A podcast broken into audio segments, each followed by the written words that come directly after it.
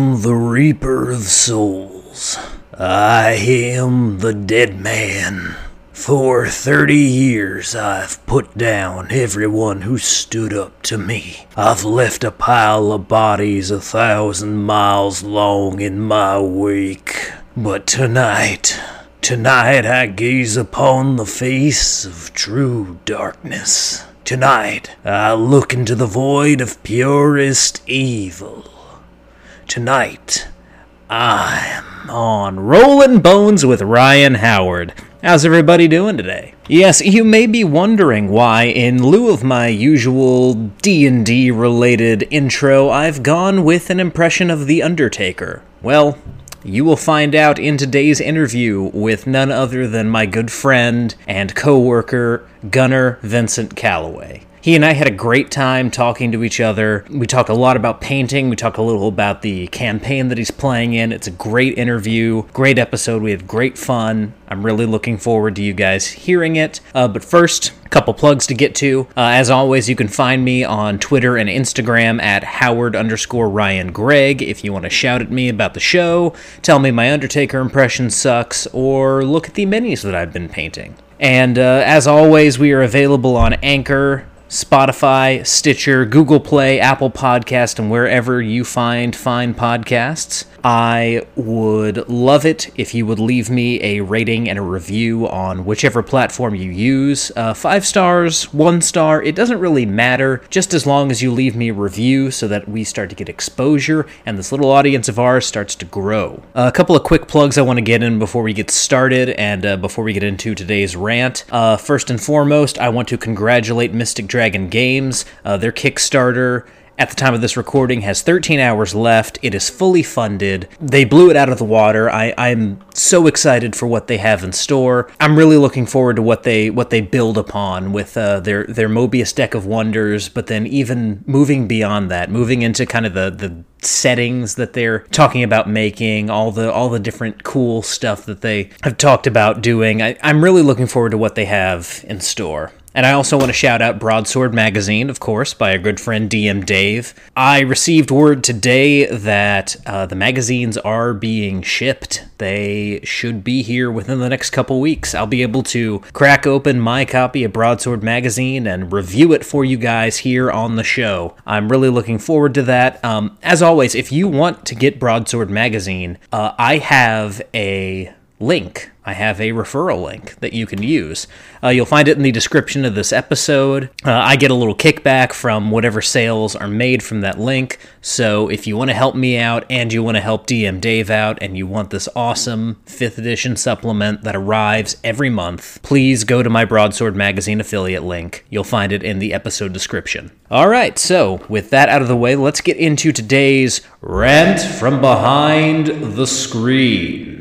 Oh boy, we got a big one today. I could rant about this for a very long time. I'm going to try and keep it concise because today we are talking about one of the most important but controversial aspects of D&D and most every role-playing game, that being the dice. That's right, the dice are extremely controversial. The dice are a fickle mistress, and the dice will either cause some of the greatest or some of the worst nights of your entire gaming career. I've been noticing a lot of, of patterns lately in you know some of the memes that I've seen online. Of course, a lot of these rants come from various memes that pop up on my social media and some of my experience in the real world. And I just want to talk about what the dice are and what the dice aren't. That's that's really going to be the crux of this rant. So first and foremost, uh, I do want to say if you are one of those players who doesn't like the dice, you you don't really like having to roll dice. There are diceless RPGs out there. They're a lot more story driven, a lot less action focused, but you can find diceless RPGs. Some people tell me they're a lot of fun. I've never tried one, but I would absolutely be down to try one at some point, just just for the experience of it. Now, this is kind of where different play styles kind of come into conflict with each other. So there's a as Matt Colville so so wonderfully articulated one time, and as I I like to say, kind of echoing his sentiments, there there's a type of player who is known as the actor. This is you know a person who's very focused on role play, and the stereotype is that this type of player hates the dice because the dice get in the way of whatever it is they're trying to do. Now, I call it a stereotype uh, because while it does manifest itself a lot in these types of players, there are other types of players who kind of fall into this this actor play style who love the dice. I consider myself one of them. I don't mind the fact that occasionally I'm going to roll a 2. At the very least, it gives me something to work with. It is a complication that I can work past, and sometimes it makes for a damn good story. Sometimes you'll just be rolling crap all night. You'll just be like, ah, oh, two a 5, an 8. You'll get no higher than a 10, and then suddenly, boom, there it is. You think you're useless, you think you're absolutely terrible, you've missed every single shot in this combat, but then that 20 pops up. That 20 pops up, and suddenly you are on fire. You're killing everything in sight. That's a good story. That's what the dice brings to the table that I love. Now, for those of you who hate the dice, I, I just have to break this to you. If you're playing D&D, the dice are the game. The dice are everything. Everything in the game is going to eventually come down to a dice roll. Be it damage, be it I want to take this action, be it I need you to make this save. At some point, if you're playing D&D, you're going to have to roll a d20. And I understand the frustration. I get it. I've been the ranger who when the time finally comes that something needs to be tracked down, you roll the dice and you see that 3 looking at you and you get to add your bonus and whatever. But yeah, by the end of it, you've got okay, that is a ten. So yeah, you you don't find anything.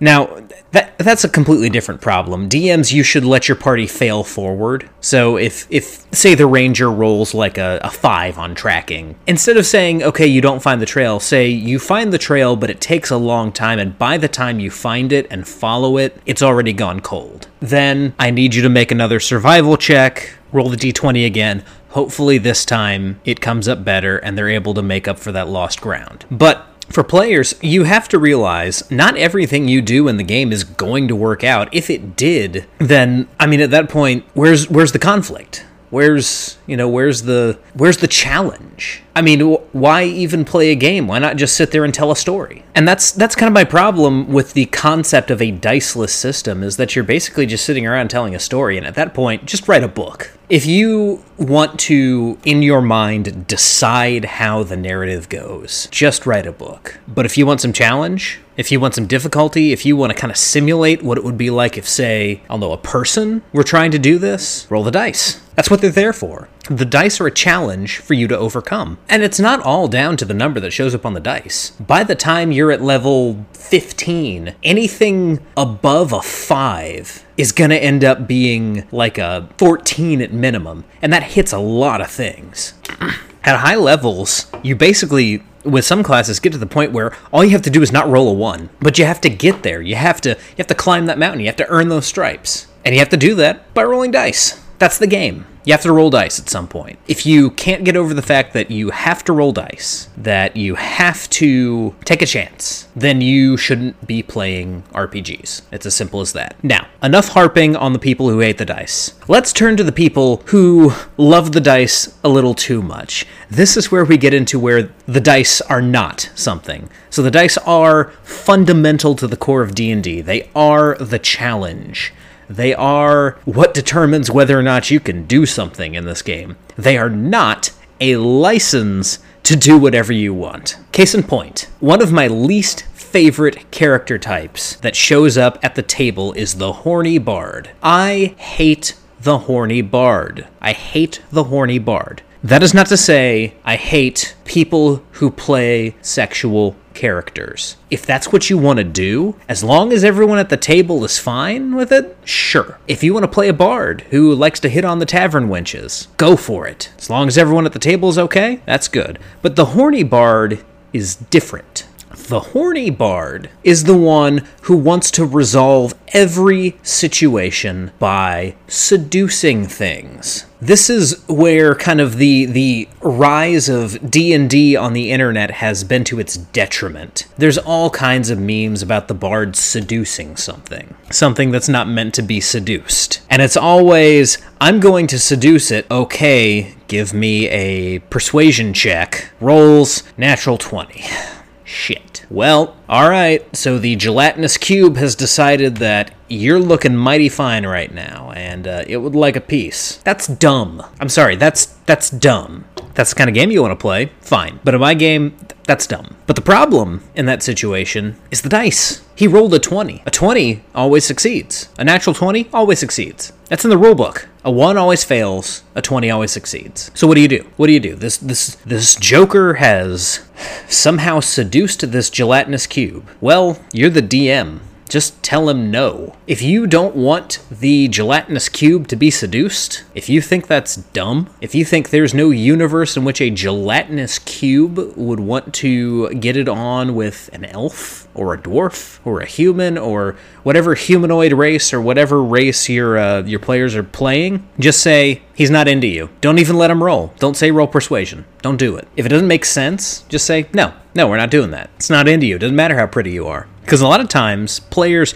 and this is not just the horny bard, players will do this. Players will roll a dice without you asking them to and they'll get a high number and they'll say ooh do i do i see this? I i rolled a 20 this was for a perception check. Players never roll a dice unless the dm asks for it or the dm okays it. You can ask if you can roll a check and I will at my table if you say, "Hey, can I roll can I roll an investigation check to determine such and such?" and then I'll say yes or no, and then they roll it. But players, you can't decide when to roll a check. That's not your job. That's the DM's job. So always ask permission before you roll the dice. And DMs, police that. Be on your players. If you see them rolling a dice, just say, hey, uh, I didn't ask for a roll. If they're like, ah, I'm just rolling my dice, just some players just play with their dice. Okay. But don't let them don't let them keep rolling their dice until they get a high number and then saying, Ooh, can I use this for no. No, that's not. No, no. They roll when you ask for it. That's your job. That's your job as the DM. You ask for the dice rolls. That's why some DMs, and I, I don't like this approach either, that's why some DMs roll everything for their players.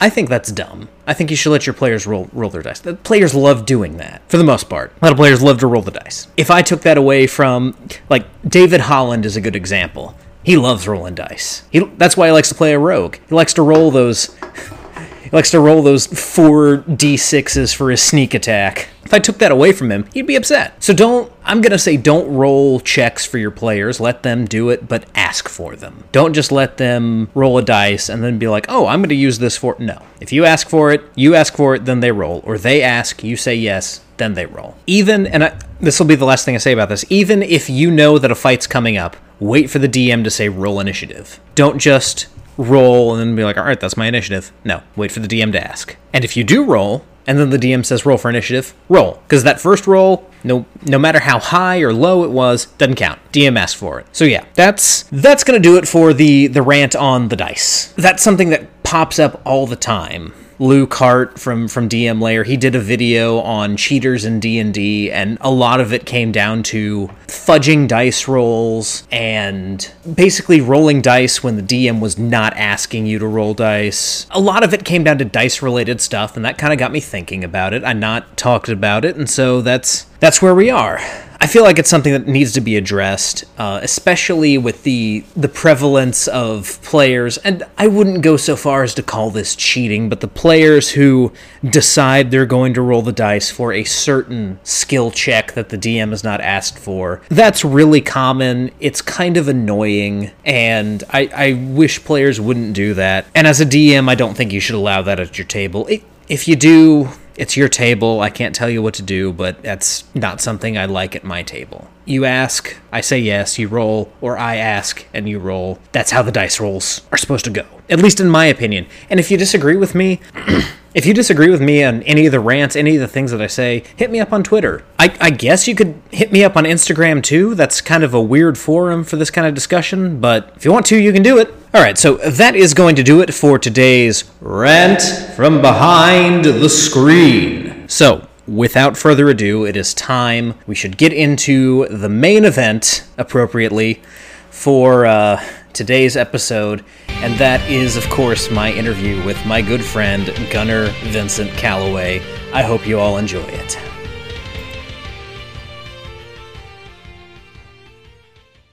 All right, ladies and gentlemen, please welcome to Rollin' Bones my friend and coworker, Mr. Gunnar Vincent Calloway. Gunnar, how are you doing? Doing just fine, Ryan. How are you? I am doing great. I am doing great because we are on Rollin' Bones. Gunnar, this is your first time on the show, so I have to ask you these introductory questions that I ask everybody when they come on the show. So first and foremost, Gunnar, how did you get into RPGs and D&D? I would say RPGs came first, and that was just from years of playing many different kinds of uh, video games. And then D and D wasn't until I got to college, um, and I had a dedicated group of people who were willing to all get together, you know, once a week and then do the D and D thing. Um, but uh, consistently like kept showing interest. Um, and it was really just the prospect of being able to control your own character like completely from the ground up building it from scratch you can customize everything you know from their height to their eye color and then playing that character for you know weeks and weeks with all your buddies like of course yeah i'm, I'm sold. Uh, so yeah that that's kind of it, it definitely started in, in, in, my video game career and then moving into you know going to college and meeting a lot of similar like-minded people. Yeah i remember after the first session i played wrapped i, I was playing with complete strangers that i hooked up with over reddit actually to, to go over to their place and, and play D&D. And when I finished up, this is the first time I'd ever played. The one guy said, what'd you think? And I said, this is amazing. And he goes, it's like a video game with no rules, right? Said, Absolutely. some very, uh, some very light rules, but yeah, I mean, most of it's open to interpretation. That's awesome. Absolutely. So what was that first game that you played? Oh my gosh. We did I don't think at the start it intended to be what it became or what it had become. Uh, it was essentially we kept calling it the uh, the D and D rock opera, and um, our characters. We had two bards in our group. I was one of them. I was a half orc bard. This is my first ever D and D character, mind you. Like, mm-hmm. never played any of the older generations. Started at, at fifth edition. I did half orc bard who used a rapier uh, as his main as his main hand, um, and a slew. I'm talking like at least six different instruments, like all in his pack. I, I built it out. I had like it was just like this one man band, and then we also had another bard. Um, we ended up essentially finding the pick of destiny, similar to Tenacious D, and like went across the land and did all of these like basically battle of the bards like battle of the bands is what we called it. And it was insane. And it was i think at one point we had consistently had nine people showing up including the dm so it was a big group. Mm-hmm. and sessions would run anywhere between four to seven hours. Oh my god. That sounds the player in me is like, oh, that sounds great. The DM in me is just yeah. like, oh God, no. what am I doing with my life?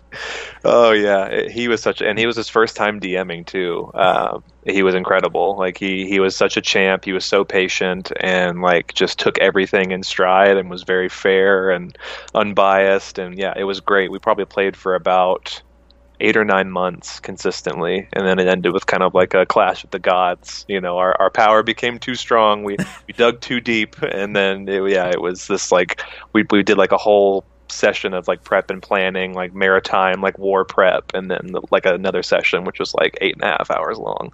Gotcha. Yeah. Now, in a group that size, with this being your first game, did you find it was difficult to kind of like get your shit in, as it were? Yeah, I mean it was it was great because we had a lot of experienced players. Um, you know, the DM being brand new, but have already had been playing several other campaigns, kind of knew what he was trying to do, what he was trying to accomplish. Again, I don't think he had intended for it to become this kind of rock opera as as we affectionately called it but you know he he adapted to what everybody's play style was and you know listened to what we were trying to say and what we were trying to accomplish. And then yeah so many experienced players. And then you know me my good friend um, at the time I was living with and like a couple other people were brand new to it. So just kind of welcomed us in. Um, it really wasn't that hard, honestly, to get into it. I think the hardest part always just is is just you know like ironing out a complete character, you know, at any level. Mm-hmm. Uh, but once we got into it, we were hooked. Same thing. It was just like, you know, hey, did you guys have fun? I was like, yeah, when are we coming back and doing this again? This is great. So this first character, the half orc bard, what was his name? This was uh, his name was Borgu the Impotent. Oh God! And I understand. I do understand what the word impotent means. Yep. Um, and I, one of my, I think my most unintentionally brilliant things I, I ever did. Uh, he in his starting inventory, you can kind of have like a, like a personal letter or an effect that's just you always keep on your person. It's like you know like a memorabilia, like a keepsake.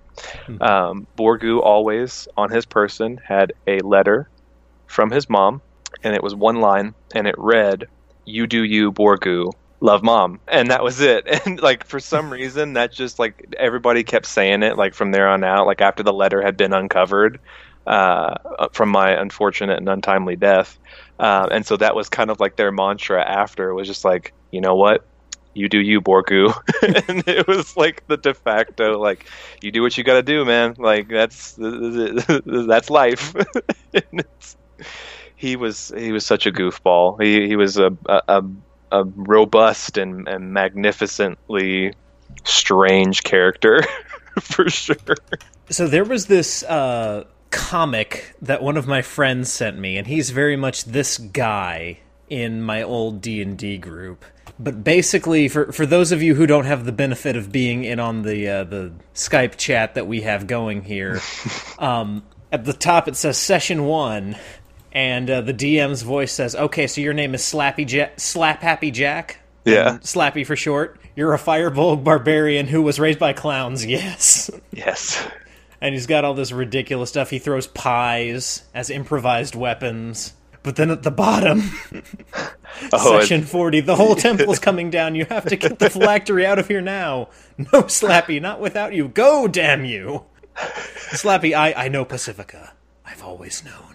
Oh, it's just this very like intimate moment where they're both like looking at each other in their eyes. Mm-hmm. Oh my! Yeah, so everybody falls in love with Slappy, yeah. and yeah, he becomes the martyr of the campaign. We had that with with the character that uh, this guy Austin, who's been on the show before, was playing, named BT, who was a storm cleric, Ooh. whose god was like he was a storm god, but he was the god of the calm following a storm. So basically, he just invented Rastafarianism for D and D. Oh my goodness! Yeah, I, I can see it. Yeah, and he had a temple that became one of the largest narcotic smuggling operations in the entire setting that we were running in. Oh my gosh! And by the end, uh, he he died in actually a rather epic fashion because he made enemies with a vampire, which we discuss in that episode but it was a truly like gripping emotional moment and my character in particular had formed an odd bond with this character. Mm-hmm. and so it, it became something emotional for my character as well. Was was Borgu like that for your party? Yeah i mean it just like he he was so almost like whimsical and carefree about everything. And again it, it was to his own demise he ended up I, and I, I can't even it's a long story but essentially fell off of a 800 foot waterfall um, and died before he hit the water. Um, it was a crit fail on a saving throw like to make the dive. So the way we had kind of played it out um, is that borgu realizing his fate panicked and in his last moments had a heart attack and died before he even hit the water it was and it was so tragic like everything mm-hmm. leading up to it. Like we just did our big like battle of the bards. Um, he ended up not showing up and everybody kind of freaked out because i was supposed to be you know like the headliner and they had to find a substitute like like the like an hour before like he like he goes off on his own on some little spiritual journey. Um, and yeah i mean it was tragic. And like it was one of those moments it's like as soon as he was gone everybody was like oh no we lost borgu. Like just had like worked his way into everybody's heart and all of his little hand drums and, and pan flutes and um, his his his weapon of choice by the end of it I had custom commissioned a essentially a giant wrought iron triangle that I would hit with my rapier to kind of like initiate combat. It was like our war cry. like I just imagine like like essentially like a giant like uh what are they like um like the rebar pipe but mm-hmm. just like curved at, at two bends and came into a triangle. he was ridiculous. Um but uh, yeah, it just was, you know, uh, loved by all, you know, mm-hmm. and uh his his story lives on in, in, the hearts of many. Yeah, it, it was such a, a a crazy cool like introductory you know step into dungeons and dragons for me. And i was like yeah i'm like again i'm hooked. Like when are we doing this again? And, and then you know immediately after i just i picked up the book and i was like okay what am i going to play next? Like didn't mm-hmm. even didn't even skip a beat. Now with that story i think we kind of have a, a good sense of it but I'd, I'd like to hear you tell everyone kind of what your play style is as a player but then also what your play style is as a dm yeah most of the time, and, and my characters following Borgu, I I wanted to just keep stepping into new roles and just trying to get you know a, a little bit of everything, a little taste of everything that was available to me. Um, I've done a little bit of like homebrewing with with my current DM, and I've also done like custom races and classes and stuff on my own as a DM. Um, so my playstyle, I just again, I, I think the whole point is just to be adaptive regardless of, of what you're trying to play or accomplish on your own. It's good to set a character with, I think, the two most important things are, you know, fears and goals. Like, you know, what are they motivated to, you know, get done? Like, what will motivate them to get something done? And also, what are they afraid of? I think a lot of other uh, popular DMs talk about that a lot. Hmm. And other like um, interviews and podcasts that I've watched and so that's a really good way for me to just to kind of you know building a new character, or a new uh, you know PC or um, NPC in, in, in my campaigns. I try and just you know make a character who's willing to kind of roll with the punches. Um, but again has their own motivation and then also you know like has something is like their bottom line like what they won't do or what they won't you know they're not going to interact with something and that's that's kind of how i start making characters is just you know thinking a lot about uh, you know where they are in the world you know what are their aspirations you know what are they trying to achieve? Like i i and most of the time i kind of let the backstory kind of flush itself out on its own. Like especially if i'm if i'm playing a character in somebody else's campaign i like to just kind of build like a vague you know this is where he's from this is kind of like his his home life but what he's kind of done now or he or she and then you know i, I kind of i kind of i like to what's the word? I like to collaborate with the DM a lot and just kind of see, you know, where, you know, their campaign is, what, where some kind of key elements or things in play. And then for myself, uh, you know, it, it tends to be characters that I make, you know, they their aspirations, their goals are kind of like you kind of have to pry it out of them almost. Like they're going to be doing their own thing, but like to really get to know them, I think you you kind of like there's those um, there's those checks in play where you're trying to, you know, okay, what is this person about? Whether it's through insight or just through talking to them several times. Uh, I feel like that's a really long, long-winded way to answer your question, but that's typically my play style as player and as DM. In your time playing RPGs and playing D and D, can you think of the most fun game you've ever played or run?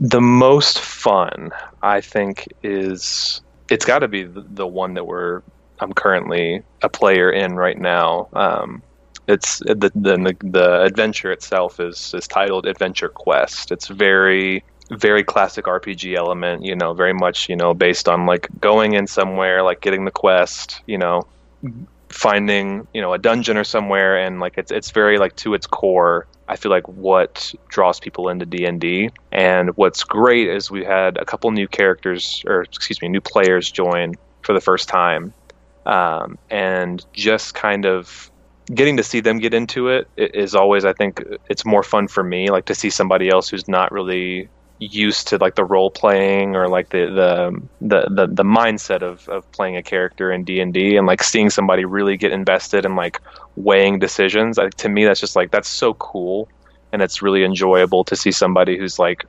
really letting their imagination take over. You know, they're not so caught up in the rules. They're not caught up in you know, oh, does this look like a cool thing that you know my friends will like me for? You know, it's it's not about like your your, your reputation and your and stuff, everything kind of falls away, and you just kind of get lost in that character. I think that's one of the coolest things about it, and I see that a lot with my friends that we're playing now, and like we're we're in a lot of like heavy backstory for one character, and it's kind of like the spotlight's been on him, and, and he's talked about it several times. He's like, yeah, I really can't wait for this to be over because like it's kind of a lot of pressure, like you know when all the characters all the all the dms people are talking to you and they're trying to get answers from you and he's like i don't know man. I just come here and i hit things really hard.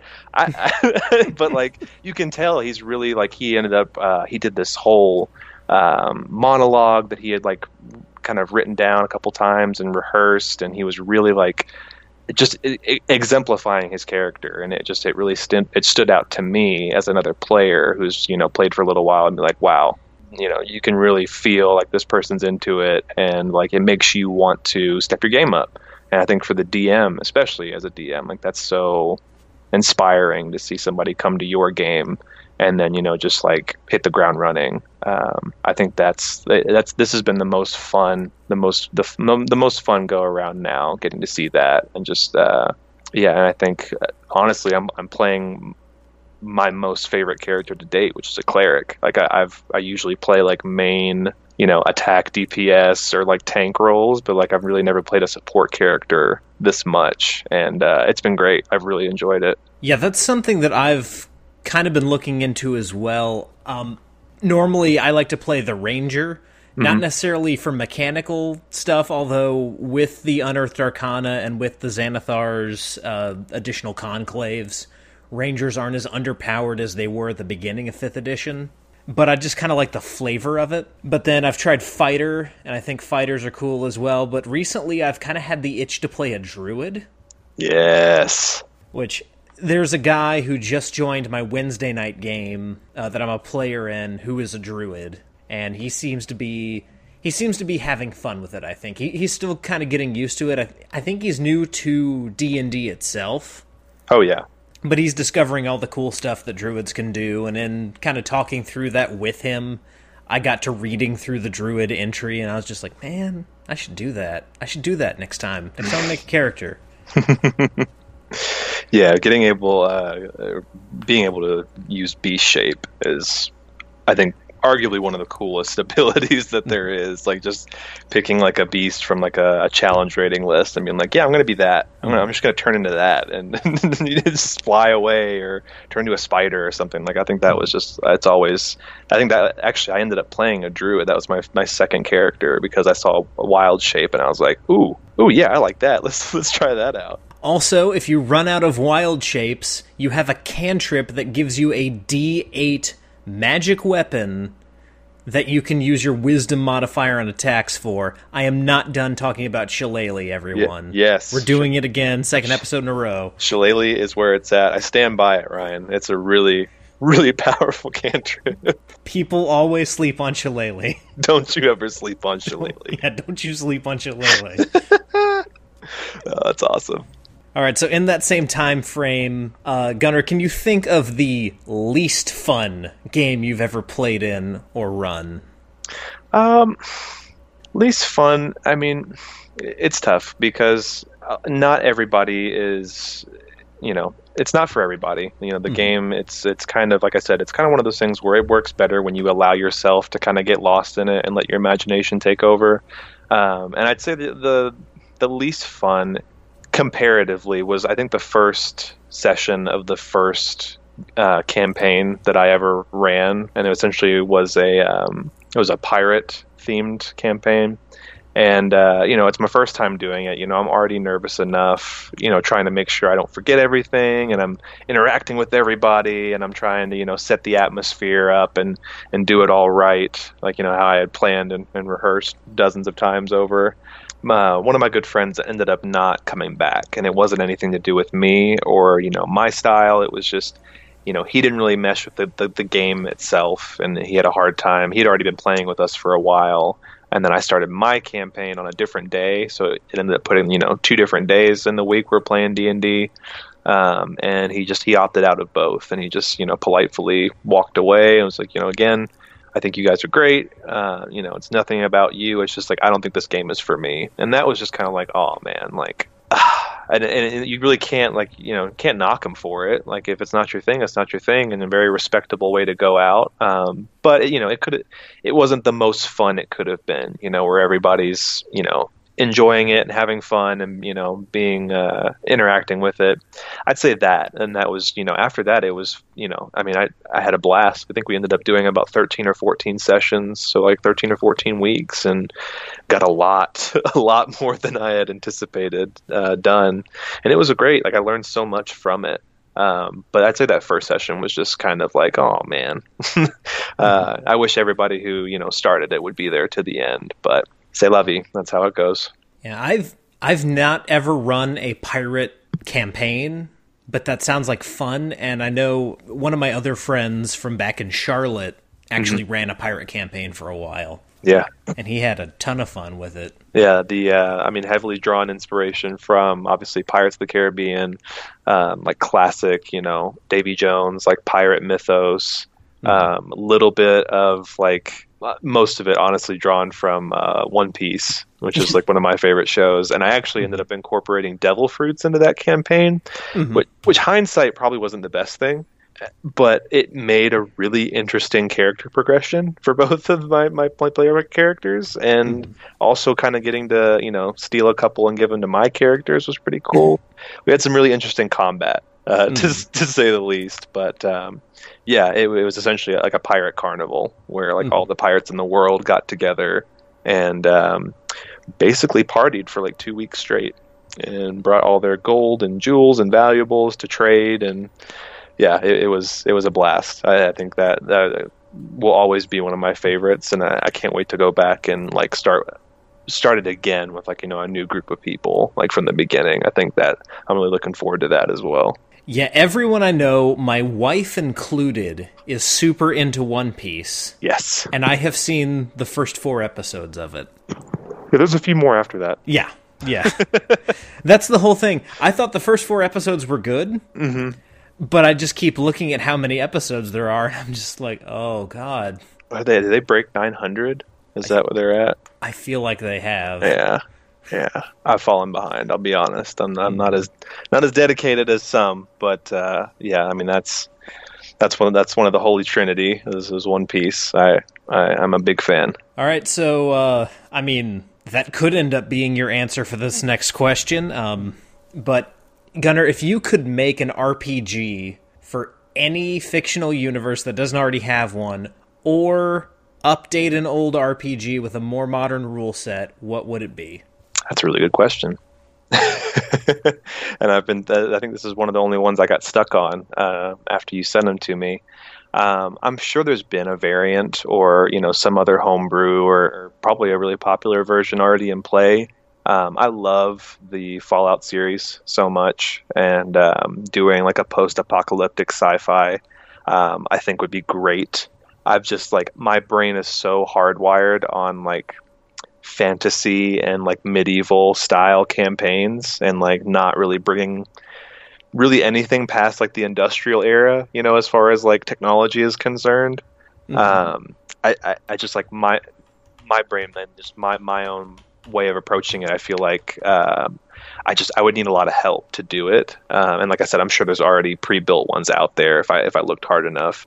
I feel like that would be a really fun uh, campaign to run and kind of like you know a group of people who are kind of dropped into this world that's you know kind of on its last legs. You kind of have to really you know scavenge and search for the things that you need the food the parts the equipment you know components and everything um, and just kind of also playing into like survivability. You know, like are you able to withstand the harsh environments or you know like the the crazy creatures that you know are hardy enough to remain? Um, I feel like that would be a really like fun and gripping campaign to run personally. Well, Gunner, I have good news for you. This is an article from TechRaptor from March 6th of this year, but uh, Modiphius Games is either working on or has released an officially licensed Fallout tabletop RPG. Oh, my prayers have been answered. you said Modiphius? Yes. It says it'll be available summer 2019, which we are most of the way through, so maybe it's available now, maybe it's coming out soon. I don't know. I am not seeing anything else. Oh, yeah, yeah, yeah. I see it here. Wasteland Warfare, huh? Mm hmm. Wow. I cannot believe this is news to me now. I, I feel like I should have known about this before before today. Oh, this is oh my gosh! I just got goosebumps, Ryan. This is really exciting. Ooh, yeah. Okay, I'll have Glad to, to be of assistance. Mm, bookmark that for later. Oh, thank you, thank you very much. You're welcome. and so the last of these introductory questions, Gunner, this question, the, the answer to it can be as philosophical or sophomoric as you want it to be. If you could put anything on a t shirt, what would it be? Anything on a T-shirt, I would say. uh, one of the people that I watch on YouTube, they just like I don't know if they ended up actually making the the shirt itself, but like they had they had pitched an idea that's just like it's stuck in my head, so I figured I'd share it. Uh, but essentially, it's just it's a plain like you know white or gray you know body colored shirt, you know, a normal tee like athletic fit or whatever. Uh, but it just it's just plain text, nothing fancy. Um, but essentially, it just reads, um, "My other shirt has dog crap on it." Uh, and like it, it, and i just like they, they ended up doing like a little like mock you know image for it and like put it up over the video and like they were just talking about it for like three episodes and it was like no it's like it's the perfect shirt because your other shirt has dog crap on it so this is the shirt that you have on standby like it makes perfect sense and then just they go back and forth it's three of them uh, that, that play uh, i don't know if you watch hat films or not I, I don't. but- yeah, but uh, oh my gosh! And then they just they go on and on and on about it, and they end up saying, you know, you know what? When I get my my dog crap T-shirt sales back, and I start making that big money, then you know you can come talk to me. But just like it just goes on and on. I feel like something like that um, would be hilarious. But my own personal T-shirt design. Um, a T-shirt similar, like white, gray, uh, you know, base body color, nothing too fancy. Um, it's just a smaller T-shirt, the exact same T-shirt, like graphic at the center, kind of like to- like Tony Stark, like placement, like the core. It's Mhm. just a smaller shirt on the shirt, so it's just a shirt shirt. That that's that. That would be mine. Like nothing, no text, no fancy, just like a smaller version of the shirt in the center of the chest of the actual shirt itself. Would it be one of those like tricks of the eyes where there's then a smaller shirt on the small shirt? And Yes, I'd say with a high enough perception roll, you would you would be able to see yet another smaller, tinier T-shirt on that smaller T-shirt, and it, yeah, it just infinitely like if you got like down to like the microscopic level, it would just keep going. Like it would just be like an infinity shirt. nice. Yeah, that's that's that would be mine, the ideal T-shirt. All right, so for this next portion of the interview, I'm going to start, as I start many interviews, uh, with a story. Yeah, And this is one that you've already heard, but the good people at home have not heard this. So, for those of you who don't already know, Gunner has a famous father. Um, his famous father is, in fact, WWE's Undertaker, making him the Sundertaker. Nice. I've been holding on to that for a long time, just so you know. Does it feel good? Does it feel Yes. good? Okay, good. And when I found this out, I, I'd already met Gunner once or twice before I figure before I was told slash figured that out. Mm-hmm. And we'd already talked about D and D a little bit, so I knew that you were into it. Yeah. And it just so happened that I had a story that perfectly fuse those two aspects of your life together. and so I will I will now recall that story. This was the second session of the first game that I'd ever DM'd. This was with my my OG group in Charlotte. All of the cast of ragamuffins that you've heard from and will hear from were involved in this one. And basically they had come into the service of the emperor of this gigantic evil empire and he wanted them to prove their mettle in the arena and so they go into the arena and they shack up with some of the the gladiators that are there and uh, the gladiators all have very familiar sounding names and personalities. For example, there was uh, Dragnar Laraka. That's right, Dragnar Laraka. And when they came in, he was cooking a big pot of stew. And then he asked if they smelled what Laraka was cooking. Classic. Instant classic. Mm-hmm. They also found a bald headed, beer swilling man by the name of Stone Cold Sven Arrington.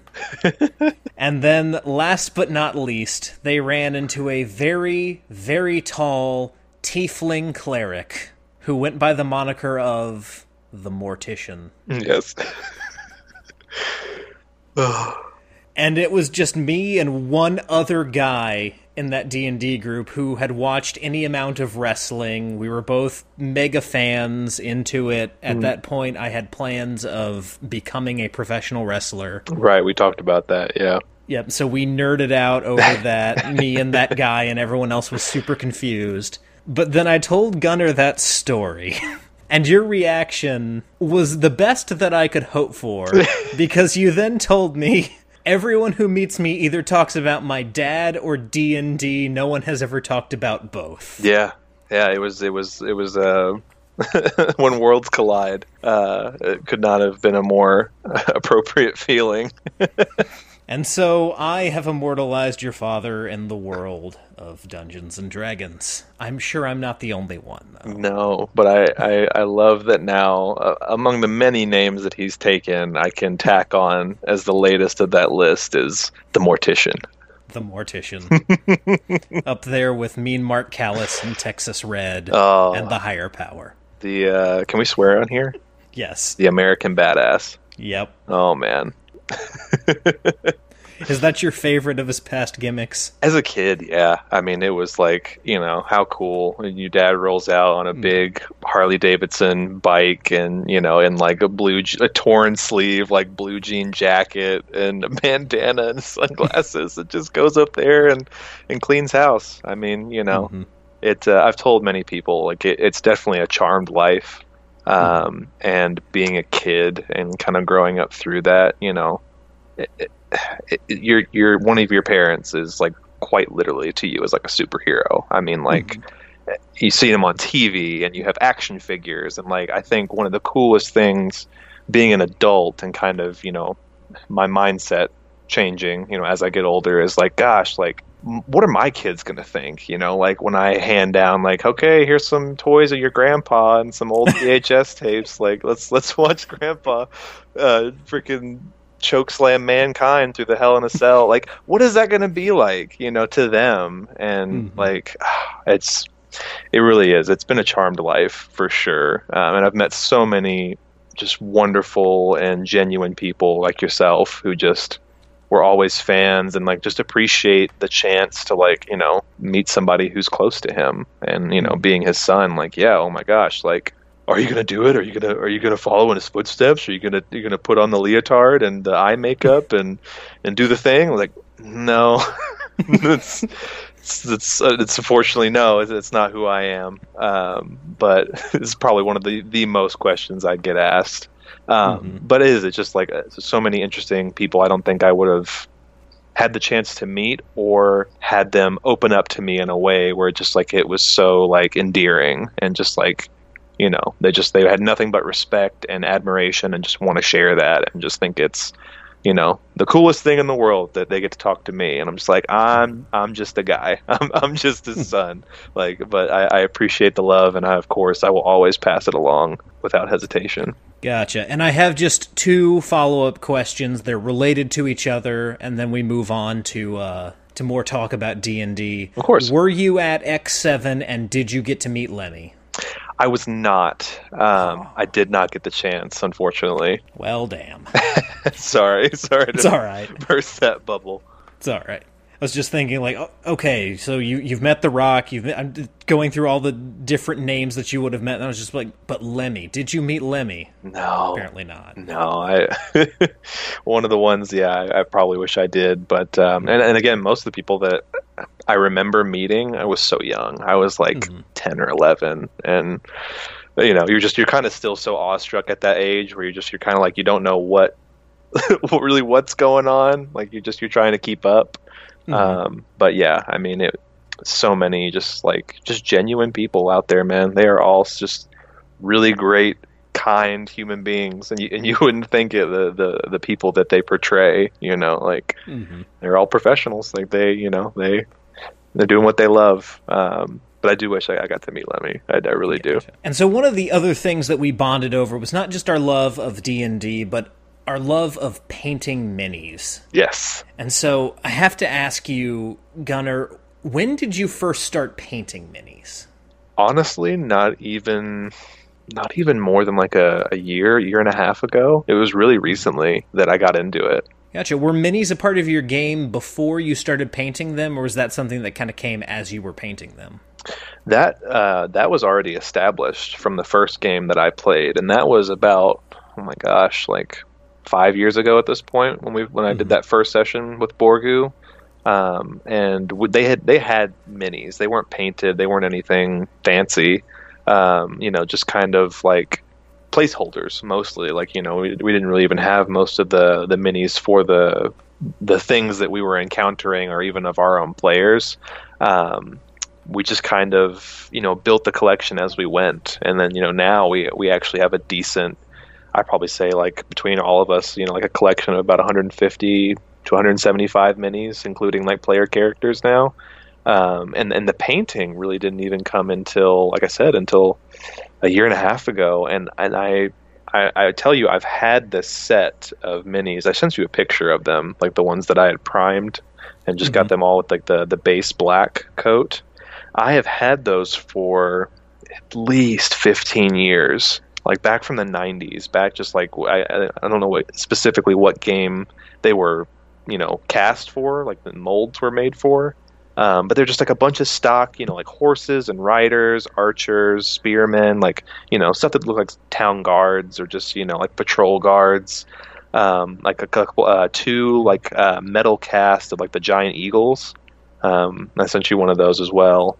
And um, just like a, a bunch of ragtag pieces that have just been sitting in this really nice case in our attic, like in my mom's place for again like 15 years and it wasn't until like i started you know playing d&d more regularly and i was following more people online who played and you know looking into resources and um, we had started you know using like an old tv to do like the the tabletop display. So we we started using maps and photoshop and trying to you know up our game consistently. The minis were always a part of it though. Um, i just didn't end up i didn't consider painting them until recently and it just it added such a new layer to my appreciation for the game and for the craft. Like it was just like oh my gosh like you know this like tiny you know almost like seemingly insignificant piece of the story like you just get so attached to it and like you spend a lot of time painting a lot of these little intricate details and you just you know you get in that mind space like that headspace again is just like you know like oh like, i can't wait to play this character again and you know what are they going to do next and it just it, it kept building into the experience that i already loved and it just added another facet to my fascination of of dungeons and dragons entirely Gotcha. So what was it that actually got you to to pick up a mini and go, I should paint this? Um, once I stepped into, uh, it was like a Citadel uh, paints, like little like corner store. You know, like they had a lot of the stuff for like the Warhammer games, and they had like five or six like bigger tables. You know, like six by ten or uh, six by seven tables, and they would like run games. They had all the paints and all the brushes there, like all the different kinds of minis that were like either you know pre-built or you could build them yourself. Some were prime, some weren't and just how accessible it, like it, it immediately became stepping in. I was like, oh, I can just literally walk in with all my own paints and stuff, sit down and, you know, chill out for like two hours and work on some minis. Yeah. Like if there was ever a time to get started, I guess it's now. And I probably, I think I dropped like $75 on like a bunch of just like, you know, brushes and paints and uh, like washes and dry brush material and uh, all the like the um, like the the base coat and like little like palettes to do like different colors and mix them together. And like it was like being in art class again you know like as a kid like in high mm-hmm. school i was like oh man like this is this is where it's at. And i ended up I, I went over there one day for like two and a half three hours and i was working on someone like the archers and getting really into like mixing all the colors. And yeah like it was just like i said it it, it was finding another you know facet of this thing that i love and just you know pouring yourself into it and like as an artist you know it was it was, you know it was like a fish to water i was like oh yeah like this is just another creative outlet like i'm all about it I mean, like you said, you you come from a background of art. I very much uh, do not come from a background of art. Uh, so I found that kind of picking up the technique of mini painting and really honing it and and making the minis look as good as I possibly can was a a labor of trial and error. Did you have that same trial and error in the beginning, or did you take to it pretty naturally?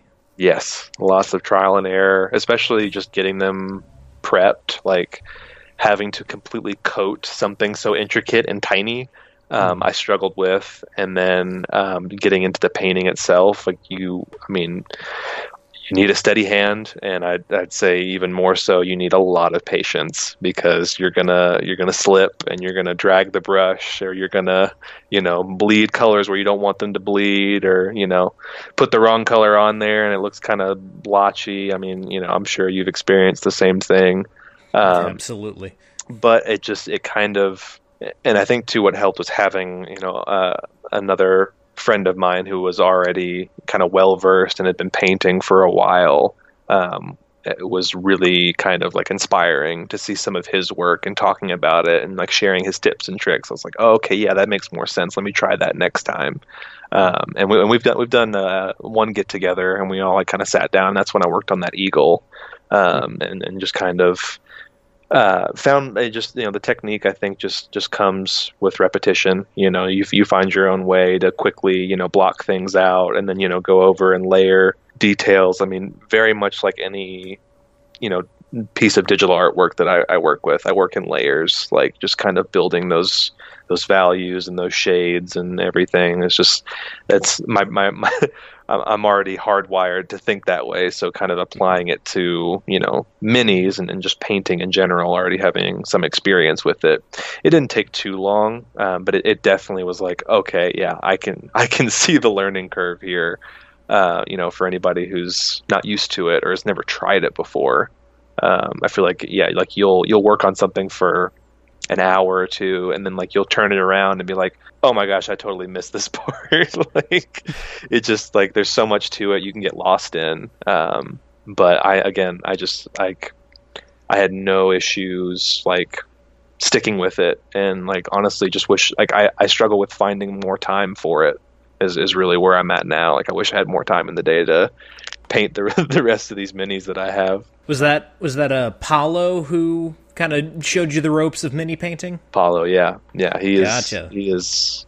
Uh, I mean, or I mean, he's one of the few people that I have met that paints, but he just he's one of those ones like, yeah, he gets it. Like he will finish something and it looks like you ordered it online from like you know Wizards of the Coast, like already painted, ready to go, and just like has such an eye for detail. He, like I said, mm-hmm. he's he was an invaluable resource, and uh, he's a great player. I love uh, I love uh, learning from him and also like playing alongside of him in the game.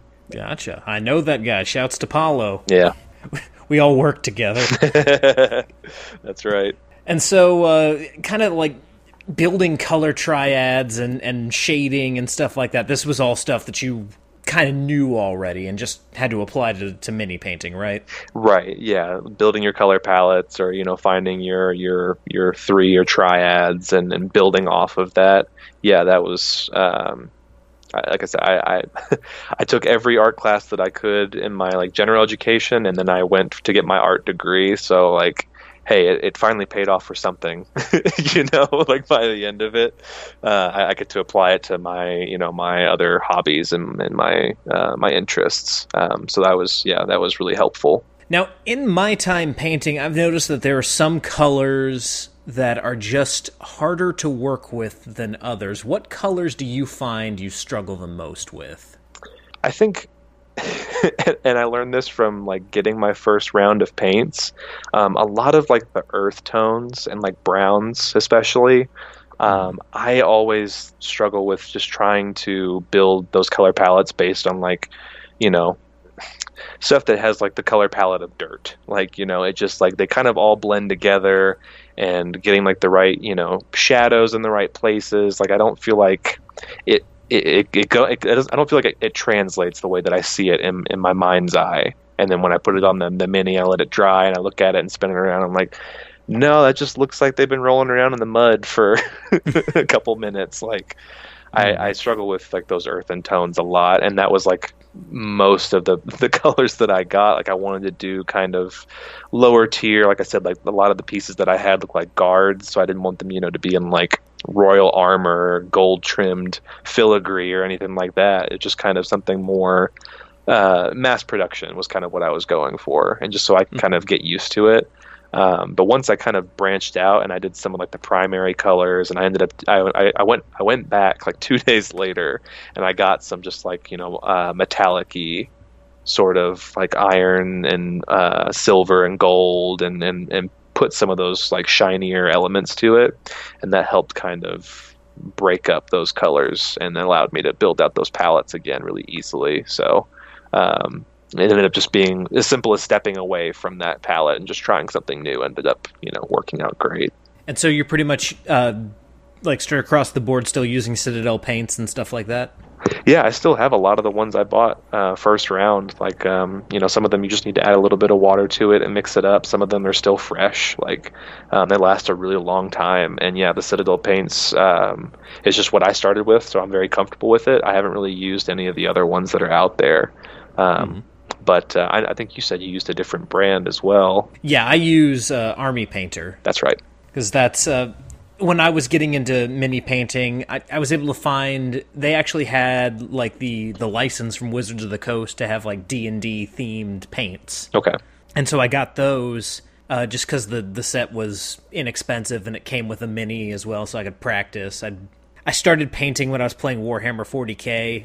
I didn't focus on the technique of it. I just did it to have something painted that I could put on the board. And so I'd been out of practice painting for, oh God, seven or eight years. Eight years, yeah, definitely eight years. And I just was like, all right, let's see what I remember. And so I started painting, and I did a really terrible job on the first one. But anyway, long way of saying I had Army Painter paints and I was used to kind of those colors. And so when Christmas came around, my sisters actually went together and got me like the big giant Army Painter paint set that you can find on Amazon. It's like $85, but it comes with friggin' everything. Oh, that's great. And so uh, when it comes to brushes, I started out just with regular uh, paint brushes, but I, I noticed that a lot of the people who make painting videos were using special kind of brushes. So I actually got myself some mink hair brushes. Have you branched out into the world of special brushes? No, and that that sounds uh, sounds very fancy. Mink hair. What what is what is a mink? I'm not familiar. So it's that it's the same creature that they make like fur coats out of. Oh.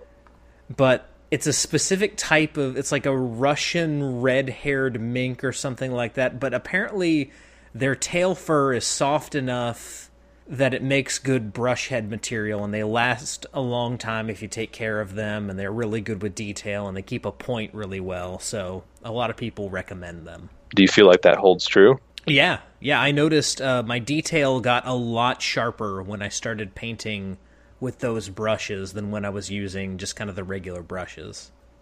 Huh. Interesting. Yeah. No, I've never, uh, I've never even heard of that. I had like a, I said I just picked up like the the base starter kit paints, the the like five brushes that it came with, and then I ended up mm-hmm. having a couple extra just in my own my own inventory, uh, so to speak, that I've just I, have kept up with. Um, but I hadn't really branched out into like dedicated, you know, custom like miniature painting brushes or anything with, uh, yeah, or mink hair or anything like that. That's uh, you just got those online or? Yep, yeah, I just found them on Amazon. They're oh. actually not super expensive. Oh, I'll have to look into that then. Or if you have a, a preferred link or something, definitely send that my way. Yeah, yeah, I can do that. When we're talking about miniatures, there's a struggle that a lot of players have in that you'll be looking at Reaper or WizKids and you you don't quite find the right miniature for your character. Fortunately, in this internet age, we have custom miniature sites. Gunner, have you utilized one of those yet? Yes, yes. We uh, we all went through um, Hero Forge and ended up building our own custom minis and mm-hmm. ordered them, had them mailed out, and then painted um, by our uh, amazing friend Paulo. Um, it was yeah I, like that was one of the greater defining moments I think in, in my D and D career um, was was that whole process from start to finish. And I I thought about painting it myself, but honestly, I just I had seen the quality that um, you know that, that that Paulo had displayed to us, and so I, I, I trusted him with with the task, and he he delivered. He did not uh, did not let us down, um, and it was just it was so cool um, that, that that's a thing now that you can just mm-hmm. go and instead of ordering one or just getting like a you know like a base pack like I, I always love getting the, um, the little like menagerie packs. That'll just you know they have like five random pieces. You don't know what you're going to get until you open it. Um, but uh, building one from scratch that was really cool to say the least. Absolutely. I've got a few of them that are sitting on my my mini shelf across the room i, I really like uh, Hero Forge, and I'm really looking forward to. I know I mention them all the time. Eldritch Foundry because yeah. they've been on the show. I'm super excited for what they have to offer. I've I've seen some of what they they had at Gen Con. They had some issues with uh, kind of the back end, the software itself, because this was their their soft launch, as it were. But some of the stuff that they've posted online looks really good. Uh, looks like it takes paint really well, so I'm super excited for that. Yeah, yeah, I would. Uh, I'd be really interested to see um, and and try like a, a new um, uh, essentially a, a, new manufacturer, like just to see, because um, right, like I said, right now we're at the point of just trying to to grow and, and build our collection. So I would love to get some of their um, their minis as well and, and try painting them as well. One thing that I've noticed as my mini collection has grown is that I get a small amount of anxiety when I want to put a monster on the board, but I don't have a mini for it. I've had to force myself to get over that because there's no way that I can have a mini for every monster. I have to tell myself. Do you find that you have that same anxiety though? Oh yes. Yeah, in a perfect world, there's a there's an like a rotating lazy Susan closet with every single style and make of you know monster and and character alike, all in like different color palettes. But mm-hmm. unfortunately, we're not all made of money, and uh, we don't have uh, infinitely expanding storage space. so. Yep. Um, yes, it definitely is a struggle. I think, uh, especially among uh, game masters and dungeon masters alike. Um, there's always like you know the the the frost troll that's uh, also you know a storm giant that's also uh, uh, a fire demon that's also you know the the great Norse god like kind of just takes up every role that you know you can't put a custom mini down for. Um, mm-hmm. And I do. There's there's a certain level of anxiety anxiety uh, behind it where it's just like, gosh, like it would look so cool to just have him standing right there, but we're just going to use the frost giant again. Yeah, I had a situation a few weeks ago where I threw out a Manticore, and the only mini I had that kind of fit the size was a Balor mini. And so I set it on the table, and they're just like, oh my god, it's a Balor. Because they're level 5, and that's like a CR 19 creature. And I was just like, no, no, no, it's not. It's, it's Manticore. Yeah, it's a big bad. That's, uh. We're going to need a few more levels before we fight this one yeah, no, I, I definitely I share I share the sentiment, and I definitely experienced a lot of the same. So with minis, especially now that you have the uh, the the custom miniatures, do you feel like they add another level of immersion to your game? Oh, undoubtedly, yeah. And have you noticed minis kind of changing the way that combat goes? Yeah, I feel like um, we we've played some sessions where we just have the um, the battle map, which is just you know the the the simple. Um, like evened out grid of the, the you know just squares, um, just so you can kind of dictate movement and show where things are. Um, and when it comes to when you're in combat with you know a lot of the same type of enemy or just like smaller groups, you know you tend to just have other tokens or things uh, that you know on, on standby. Um, but when there's actually minis on there, uh, again, it, it helps. It helps just kind of unlock your you know your imagination a little bit. And uh, even if you don't have this, you know, the right mini or you know something that just like a manticore represent or opposite, um, something representing a manticore that ne- isn't necessarily a manticore. It just kind of visually helps you, you know, see what's going on as opposed to just talking it out. It's like, okay, the monster's over here now. It's on your mm-hmm. right, you know, five, ten feet to the the right, or you know, you move forward this amount, and now the creature swoops in from above you. Um, it just it kind of just helps you keep you know your your little imaginarium running is kind of how I how I always thought of it. it. Is like you kind of have that that third party view of you know the the the field and what's going on, and yeah, I feel like it it definitely helps um, to stay immersed. And I feel like it uh, it's it definitely when you have your own you know custom minis of course but just to to help just kind of build the experience overall, I guess is is like I said it, from the start we had always had minis on the table, and like that's what kind of drew me in. Um, I've played games online like through Roll Twenty and and having the tokens and just kind of like the you know up on the screen for yourself. It's just it's different. It's different for me, and and it's not my preferred way to play. I like having the tactile. That's the word I was looking for. The tactile mm-hmm. sensation of being able to move something on on a board and watching it kind of dance through combat or just you know kind of move throughout the world that you're imagining.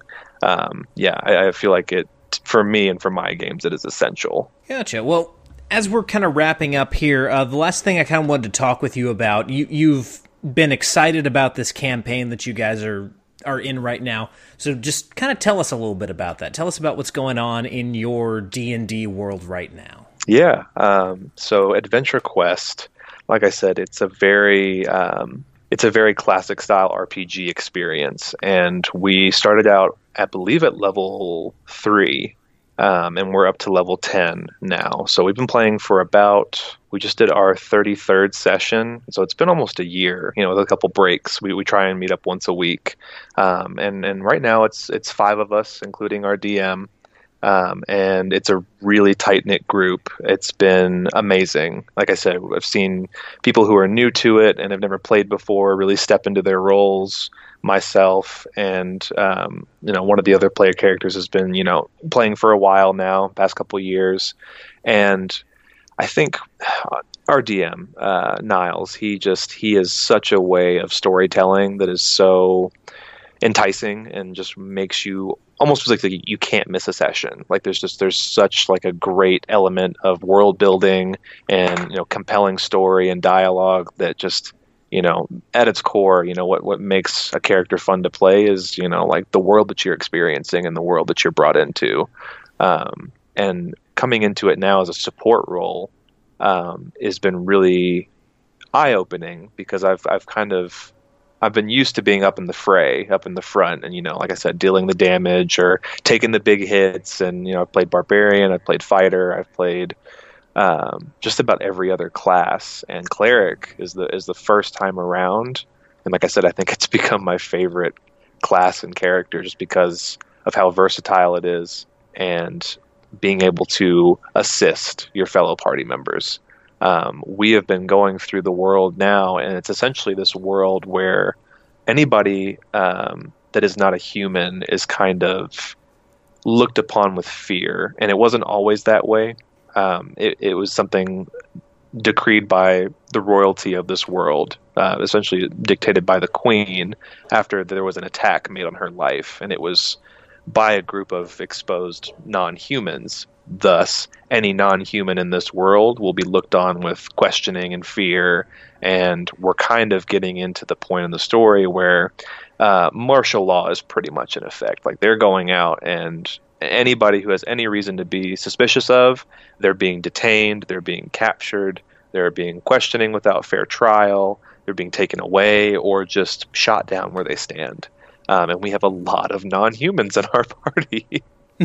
uh, as it turns out. So my my character being a, um, high elf, and that's another another new thing to me. I've never played like a a, a, a pure blood elf.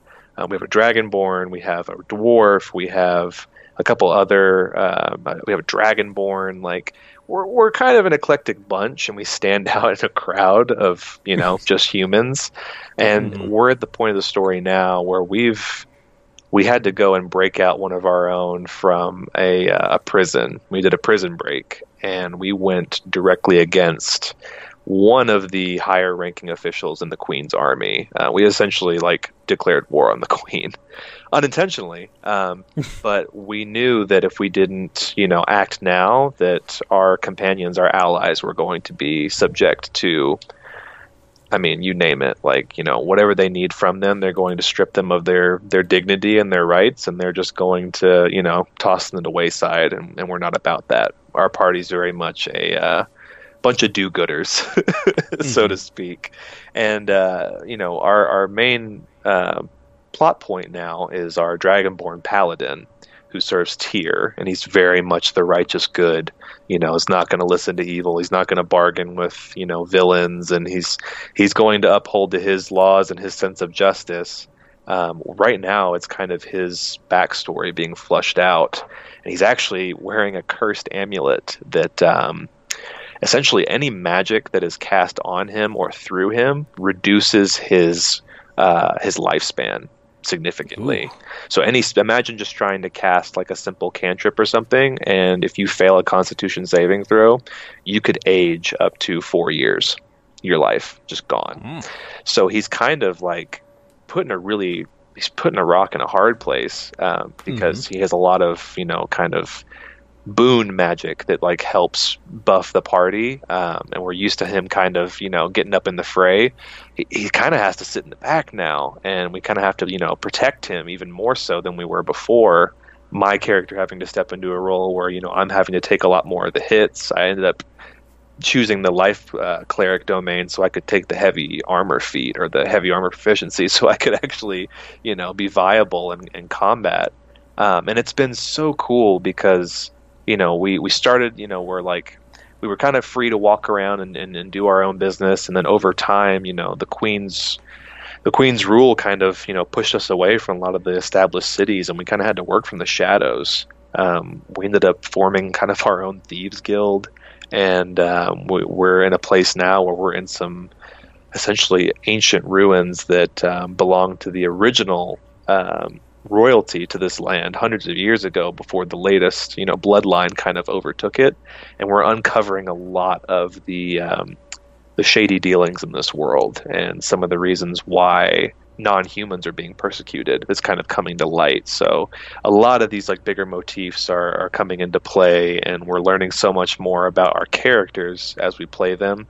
Uh, but also again the world that we're in just keeps growing our choices matter. They dictate, you know, what is going on. And, you know, if we decide to do one thing now, the other option that we had probably isn't going to be there when we get back. And the longer that we, you know, stay uninvolved, things will continue to change and probably like, you know, it's kind of like territories. Like, um, did you ever play Risk? Yep. Yeah, it's kind of like you know the the the more you leave things behind, they kind of get overtaken and swallowed, and you're like you're just constantly trying to work your way through the map. Like there's so many things going on, and it just it's like I said, it's always been engaging. It's always been um, this feeling like you know you you get into your character and um, you know the DM will recognize that and kind of play to you know those strengths, but also really throw you some some challenging you know decisions. Um, and I think that's just ultimately, like I said, between seeing characters, you know, get lost in, in, in their experience